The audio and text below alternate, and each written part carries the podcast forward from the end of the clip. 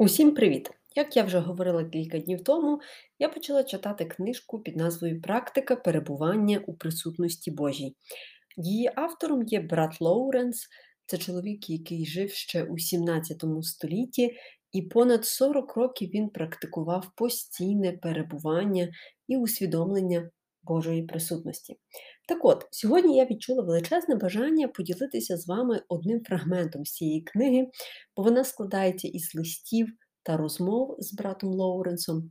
І от, коли я читала восьмий лист, я зрозуміла, що він досі не втратив своєї актуальності, хоча ще написаний був у середині 17 століття, тобто вже стільки часу пройшло, але все ж таки спосіб вирішення проблеми розфокусування і розконцентрації той самий.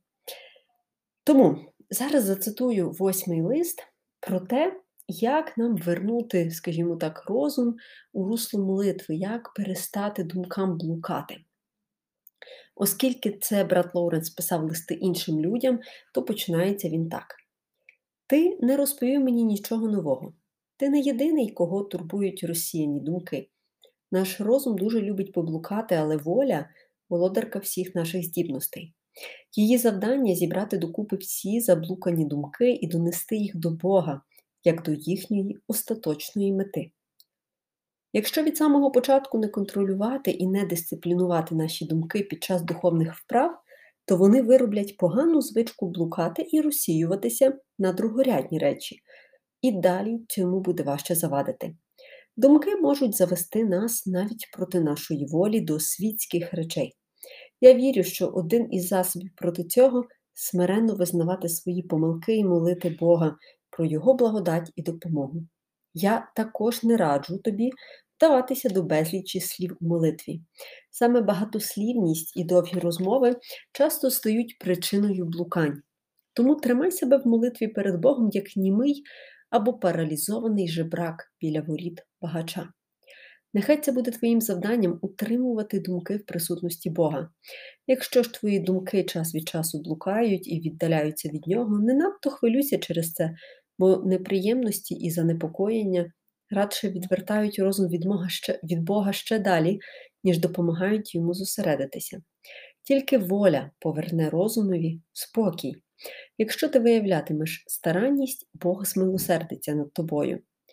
Один зі способів довести думки до ладу під час молитви і зберегти їх у спокої, це не дозволяти їм блукати занадто далеко в інший час. Тримай свій розум і думки неухильно в присутності Бога.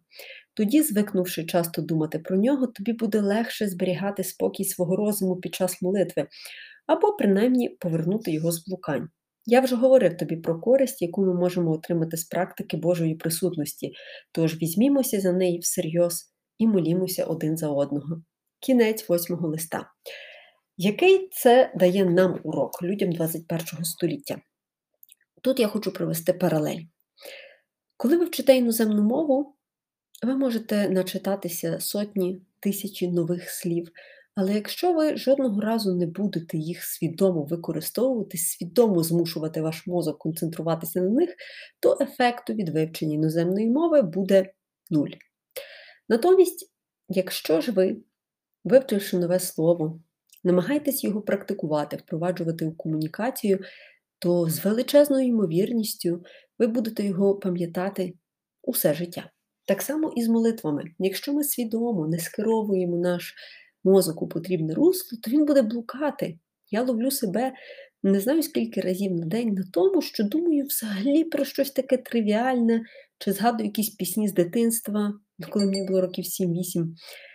І тому, як тільки я докладаю зусиль, як дійсно починаю концентруватися на молитві, то я відчуваю її надзвичайну силу. Тож, друзі, послухаємося брата Лоуренса і спробуємо звільнити наш мозок від зайвих думок і бодай сьогодні на кілька хвилин, можливо, на кілька годин сконцентруватися на Богові, тому що зараз в час війни він нам дуже сильно допомагає і. Мені здається, що ось така практика перебування в присутності Божій повинна стати ще однією звичкою, яку ми запровадимо у своє життя у 2022 році.